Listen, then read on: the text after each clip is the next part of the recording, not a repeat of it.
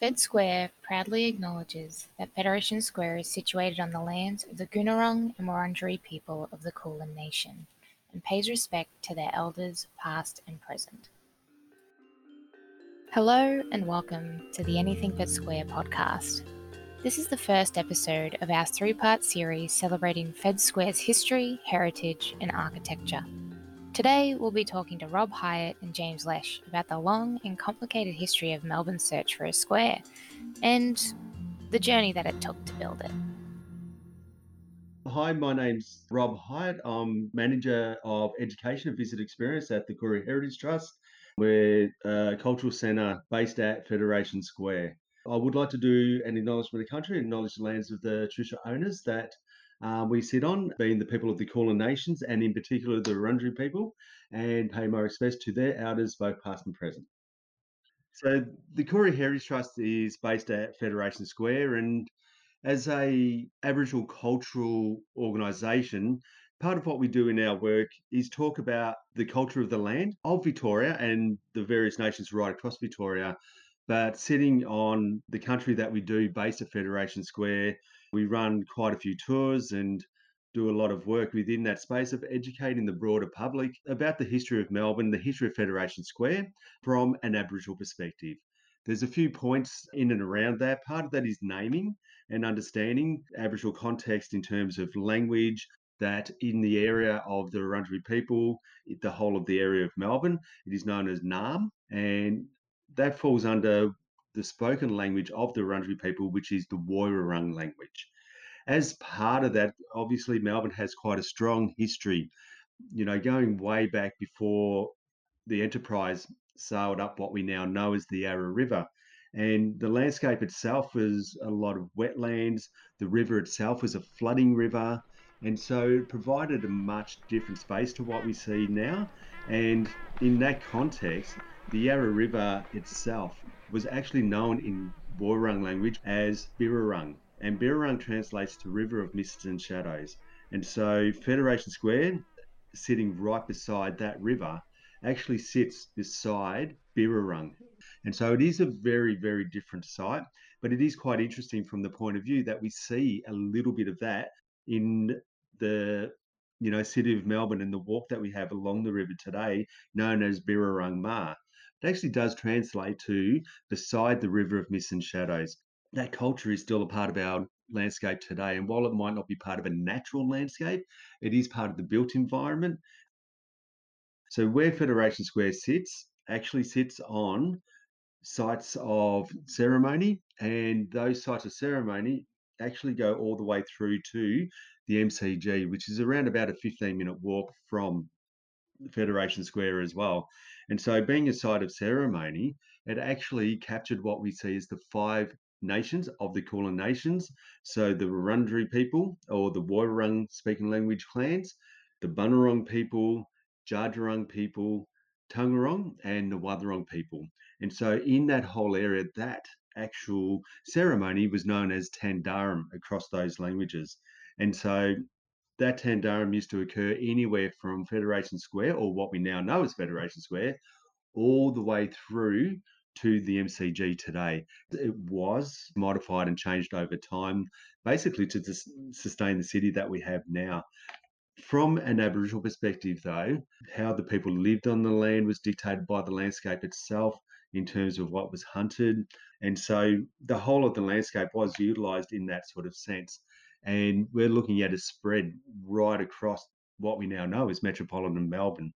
And so the area of Federation Square has quite a rich traditional history of ceremony and a rich traditional history of life within that area. And that history can still be found at Federation Square today, in particular with the Koorie Heritage Trust commemorating the revival of the Tanderrum ceremony, where we virtually went 150 years without that ceremony where the Kulin Nations weren't able to practice. And those five nations are coming back and actually able to practice that traditional ceremony today at Federation Square, I think is is quite amazing. And the fact that it's commemorated in some way actually means that it is a cultural site again. Melbourne's rich Aboriginal history has been instrumental in what the square is today. But the square itself may never have come to fruition without the push from colonial Melburnians looking for a common gathering place. Robert Hoddle's 1837 survey of Melbourne did not include a town square. This may have been due to economic factors. Melbourne was founded and developed by land speculators, or political factors, government desires to prevent large scale gatherings. However, even from the 19th century, this was recognised as a missing element. There were successive calls for a square throughout the 20th century. This desire for a square drew upon European models, the square as a symbolic centre, the classic site of civic belonging. My name is James Lesh, and I am a research fellow at the University of Melbourne in the Melbourne School of Design and in ACAHUCH, the Australian Centre for Architectural History, Urban and Cultural Heritage. When Melbourne established in the 1830s and Robert Hoddle, the, the, the town surveyor, lays the city, it's a deliberate decision to not put a square into the into the city. Uh, and the reason for that is that Melbourne, unlike say Sydney or unlike the, cities in Tasmania, was not a penal settlement. It was a free settlement. And so the idea was how can we maximize free enterprise, maximize uh, income in the settlement, and that would be would be by selling off as much of the land that's surveyed as possible. And so there was no reservation made. There's also a, a broader political context to, the, to this too. And you've got to remember the 1830s. It's a very tumultuous time in terms of revolutions, in terms of the British Empire, in terms of, of the loss of American colonies. And there's a, an intention as well to ensure that the people wouldn't have a place necessarily to, to congregate, the working class people who come to congregate in order to be able to, in effect, overthrow the political order. Uh, at, at, this time, it's the Chartist movement demanding greater political rights and, and, and, meeting in London and meeting throughout the United Kingdom. And there's also, uh, and also in Paris is being redesigned by Baron Haussmann at this time to create wide, big, open boulevards that on top of the former medieval city. And that again was a deliberate intention to stop the possibility of a, another revolution in France by uh, through urban planning and through urban design. And so it's these ideas that are, that are circulating, that are coming to Melbourne, that are preventing sort of that mixture of free enterprise and that those political political fears of, of trying to control the people that would be in Melbourne uh, that would come to settle. And this becomes even more um, more important as the gold rushes occur in the 1850s into the 1860s. as well. There were there were continued debates. Once Melbourne begins to come of its own, once it gets declared by Queen Victoria a city, once it starts to build up tremendous tremendous wealth during the gold rushes and, and then after the gold rushes into the 1880s and the marvelous Melbourne period, there's an emergence of a very strong civic culture, uh, and the effect of that of that civic culture in Melbourne of the kind of proud Melburnians who, are, who see the city as home, they do have a strong desire to see a this missing element, this idea of a civic square being introduced. But ultimately, what ha- what happens is, and even as even as there are, and there are various plans, uh, whether it's in the 1850s and 60s, whether it's in the 1880s, or even into the early 20th century, there are various plans for squares uh, across the centre of Melbourne. But it, with the parklands, in effect, that ring Melbourne would have to suffice. To summarise, uh, it, it, would be fair to say that 19th and early 20th century civic idealism was insufficient to overcome the proponents of free enterprise who really wanted to prioritise increased private land holdings as well as enhanced street circulation for pedestrians and uh, for carriages. And that was those were both seen as more important than creating a public square. The effect of a public square would have been to terminate a city street or to make a city block, block public uh, public land and having to take that over from free enterprise. And so that, that wouldn't happen. So the various proposals that were created for a public square, such as in front of Parliament, uh, at the eastern edge of the city, as well as uh early plans from the 1910s, 1920s, 1930s, 1940s for Federation Square, where Federation Square is now, they wouldn't be built. Uh, they would just remain the kind of utopian dreams civic, of the civic dreamers. We need to remember what a, what a civic square represents and what it represents for those civic dreamers. And it harks back to the idea of the uh, of the Greek polis, of the idealized democratic sphere of free citizens, of free men. Uh, who had citizenship at that time. And so the polis refers to the virtuous and just city. And so the idea is public squares, public spaces become essential for urban democratic life. And that's what those civic dreamers were imagining when they couldn't realise their proposals for a square. At the same time, we must remember that this imposition of particular ideas from Europe was very much connected to the settler colonial project of settling Melbourne and, and bringing what was imagined as European civilization to here, to Melbourne, where there was already a, a highly sophisticated existing culture and existing people as well in the Wurundjeri.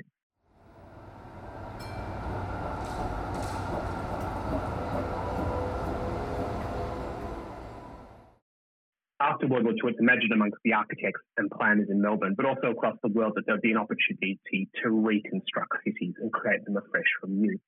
And, and the way this would be achieved would be by, by bringing in new ideas for the, for the urban landscape and, and getting rid of all the mistakes of the past. And as part of this redesigning of cities and regeneration of cities and, and comprehensive renewal of cities, there was a very strong civic and public element to that and part, and so part of the many of the plans from uh, from after World War II uh, in the Melbourne metropolitan plans of, of, of, that era, there is the, the a greater uh, inclusion of public squares or public spaces, and the idea is we can ha- enhance the community through them and through those spaces. But so many of the plans that were, were developed at these times was so substantial, so costly, and tried to forget everything that was there before. And so it was often difficult, even if there was supposed civic benefit, supposed public benefit out of these projects, they often didn't didn't live up to the expectation of those architects, of those planners who were bringing those visions in that leads directly to, to thinking and looking at a, a site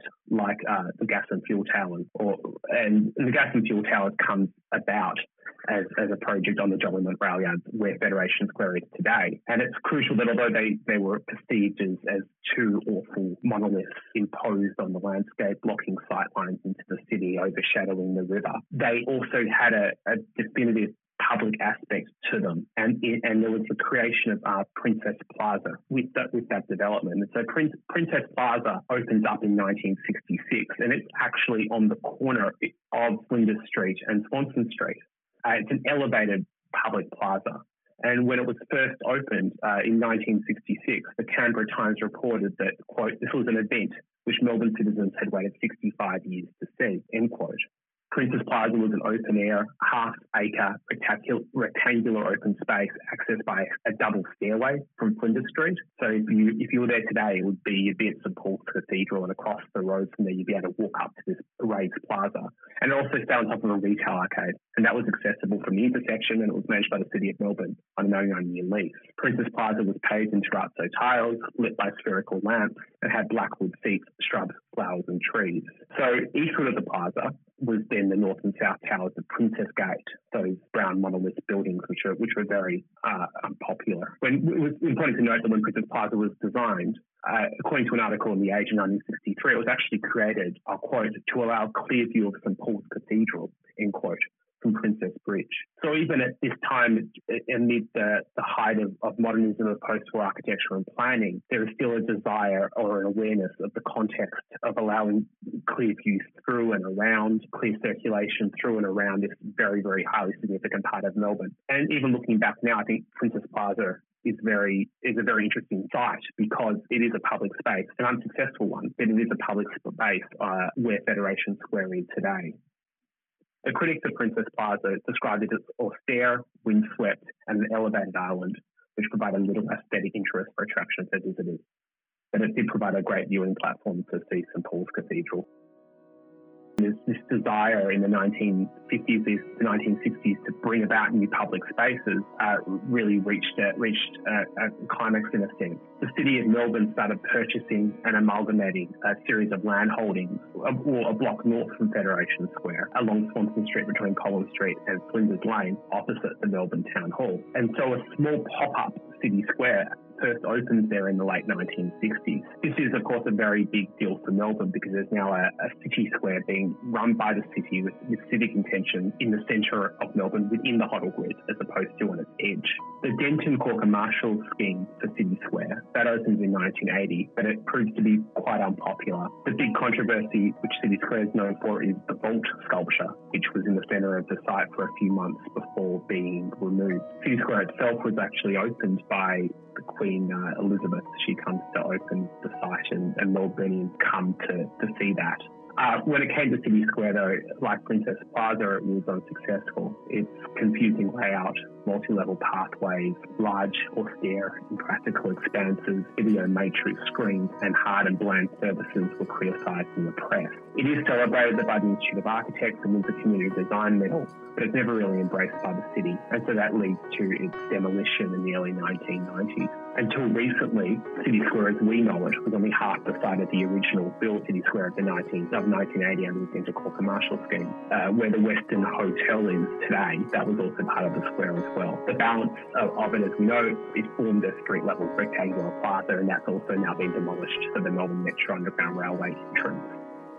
City Square didn't work in terms of its architecture, but it also came about at the wrong time as well. I'd almost suggest that if City Square had come a decade or two later, it may well have been successful because something else changes in Melbourne in the 1970s and 1980s that paves the way for Federation Square and is what, what makes it become so successful as well. In fact, it wouldn't be outrageous to suggest we could have had both City Square and Federation Square, but the timing uh, and various other factors didn't work out. What happens in Melbourne in the 1970s and 80s is that that modernist vision of the city uh, starts to starts to fade. And what I mean by that is, at one stage, it was believed that, that Melbourne would be an empty core, uh, that it would, people would come into work and then they would t- effectively drive on freeways out of the city into the outer suburbs where they would uh, where they would live uh, quarter acre block dream. But what begins to happen from the 1970s and 80s is the re-emergence and a, and a new interest in the inner suburbs and also in the central business district as well. This, uh, and there are various projects and endeavours and initiatives to, to advance that. And, and Melbourne becomes really a, a, world leader in terms of thinking about the city city in, in new ways. So in the 1980s, uh, under Premier John Cain, releases the 1984 Central Melbourne Framework for the Future. City of Melbourne appoints Rob Adams, the new city designer, David Yencken at the Department of Planning. You have this, this team of people who are looking to regenerate, to be, revitalise Melbourne, but not in a way that will necessarily have to do away with the past, will necessarily have to lead to comprehensive renewal, but will actually lead, will actually be done through more incremental change and more with the community as well uh, the biggest, one of the biggest factors here is also the emergence of, of the industrialisation. And so Melbourne has to re-look at its assets, re-look at what it's doing as the, its manufacturing base starts to disappear. So there, there are a number of major projects in the 1980s which start to help people rethink what central Melbourne is, and one of those very famous ones is the greening of Swanston Street, which was very controversial as well. There are, there are ideas of people moving back into the city, of making it into a into a social and cultural hub in addition to being a kind of corporate area that would would switch off at 5 p.m. So Melbourne is transformed in a sense. So it's, it's worth saying that uh, when it comes to Federation Square, based on what had happened in the city over the previous century or so, that any project in this context would be a challenging one. And part of the rejuvenation of Melbourne, which occurs, let's say, from the late 1960s to early 1990s, is that the setting of Federation Square fundamentally changes. And this particularly occurs around the Yarra River. So there's a new arts precinct that's built across Princes Bridge with the Roy Grounds National Gallery of Victoria and Art Centre complex. That starts in the 1960s, but isn't finished till 1984. There's also the regeneration of the south bank of the Yarra River on the western side of Princes Bridge with the creation of, of Southgate. And then the common, very common refrain began being said about Melbourne that, that, the city would no longer turn its back on Yarra River. And one of the first people to say that was the uh, writer in the age, John Larkin, in 1984. And now it's really a kind of part of the common language of the city. So Federation Square is, is designed in a way to enhance this, the North Bank uh, of, of, the Yarra River east of Princes Bridge. It replaces Princes Gate uh, and the short-lived Princes Plaza. It takes on in- increased importance after City Square simply not working out. And it happens in this much broader context of rethinking what Melbourne is as a city, what its life is going to be towards the start of the new millennium in a situation where manufacturing has declined and, and the service uh, economy, uh, the knowledge and what will later be called the, the, knowledge economy is emerging, and that will mean that new demands are placed in the centre of Melbourne. So the, the transformation of central Melbourne's already begun by the uh, early 1990s. And the, the transformation has been continued by Liberal Premier Jeff Kennett, who's elected in 1992 uh, at the state election with with a quite laissez-faire economic and planning agenda. And a focus for, for him and his new government included continuing the renewal of, of Riverside Melbourne. After Agenda 21 comes the Capital City Initiative of 1994, and that is the announcement, that is the initiative, the project that includes Federation Square, and it's to be completed by 2001. And 2001 marks the centenary of Australian Federation. So Federation Square is a deliberate monument to nation uh, and a deliberate monument to the city as well. Kennett makes the announcement for Federation Square in November 1996 by announcing an architectural competition. And he says at the time, I'll quote, it's the most significant site in central Melbourne, and this proposal will ensure it becomes the primary focal point of our capital city. It will become a year-round people's place, end quote so Kennett is quite quite aware of the, the history of City Square and of the desire for a public square, and he puts in among in the city, and he, and he brings this directly into the conversation around Federation Square when he makes that announcement.